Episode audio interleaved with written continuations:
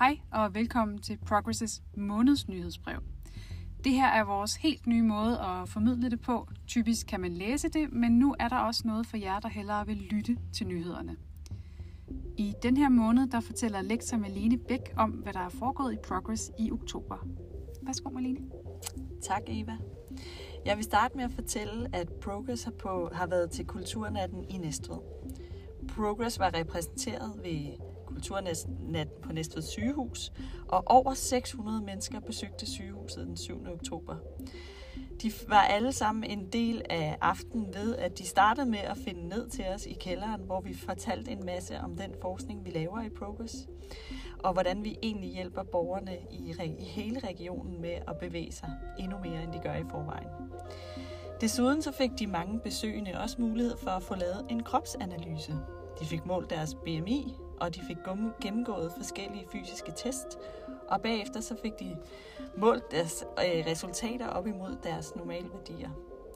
Vi havde en rigtig sjov aften, men også en travl aften. Det næste, jeg gerne vil fortælle jer om, det er, at Progress faktisk også har været ude og repræsenteret et oplæg ved Steno Diabetes Center Sjælland. Sofie Mortensen fik nemlig mulighed for at møde borgerne og fortælle om sin forskning ved arrangementet. Forskning er noget, vi er sammen om. Her var det den første borgerrettede forskningskonference, der blev afholdt, og Sofie blev sendt afsted for at repræsentere den forskning, som vi laver i Progress, som netop handler om borgerne i regionen med diabetes. Du kan læse mere om det fine arrangement på hjemmesiden stenosjælland.dk. Forskning er noget, vi er sammen om. Slutligt, næsten slutligt, vil jeg fortælle jer om en kronik i politikken.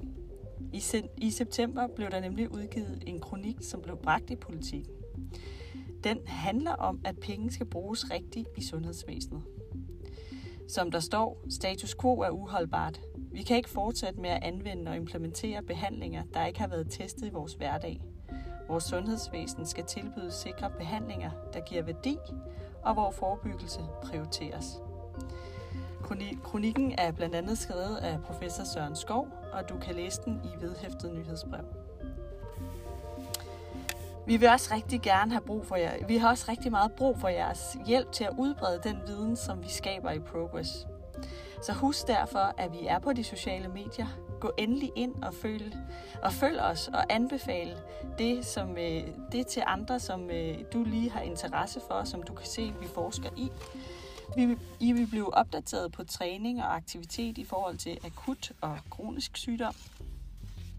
Og I kan finde os mange forskellige steder, blandt andet på LinkedIn, Facebook og Twitter. Artikler er publiceret af forskere fra Brokers siden i starten af 2016. Husk også at følge øh, med i andre nyheder øh, fra Progress, blandt andet på hjemmesiden progress.org. Tusind tak for denne gang. thank you